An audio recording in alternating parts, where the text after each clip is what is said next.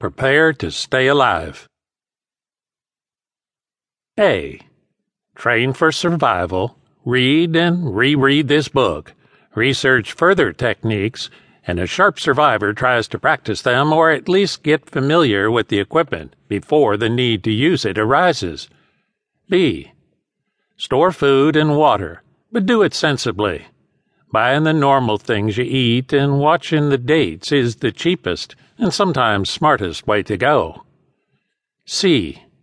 Decide where you are going if you contemplate leaving to another AO, area of operations, and establish your personal escape or retreat route maps now. The maps to reach the desired objective should include terrain features, landmarks, river or creek courses, and maybe even farm ponds.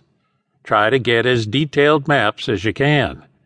If you cannot defend your home against riotous mobs with just you and your family alone, pick a retreat in a nearby wilderness that is quickly accessible to you along some direct route that does not go through a populated area as a rally point.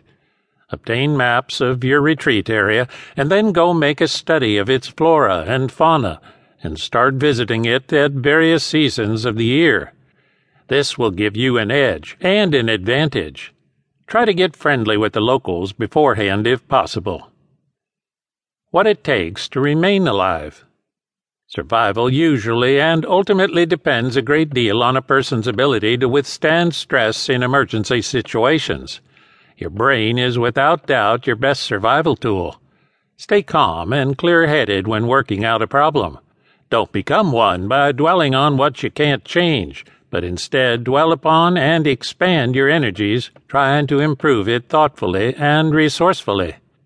Now that you've taken the second step of surviving, your first was to assess your need for more information to confront or resolve a perceived threat or danger. You bought this book, and you purchased it after what we hope was a great deal of comparison shopping with other survival type manuals. You see what you did? You decided that your own current knowledge directed you in some fashion to realize a particular survival goal and direct your energy into obtaining that goal. The goal you decided upon was not just survival, but a specific form of survival in a specific environment. The difference between you and the public, or another type of survivor, is you have chosen to be taking steps to prepare in case of certain threats before they occur whereas others have chosen to ignore the situations or don't perceive them as threatening. You most likely decided that your success depended upon a source of information specifically designed to let you overcome a given scenario and keyword or title searched, and then objectively analyze the information on the web or library to focus on this one aspect. I can say this to you now go to the head of the class.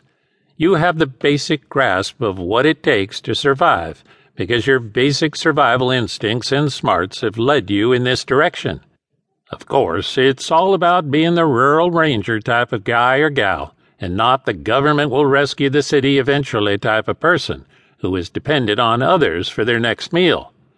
We all know from our school days that if you change an answer on the test, your first instinct answer statistically proves right and if you contemplate the question too long, you generally will get it wrong.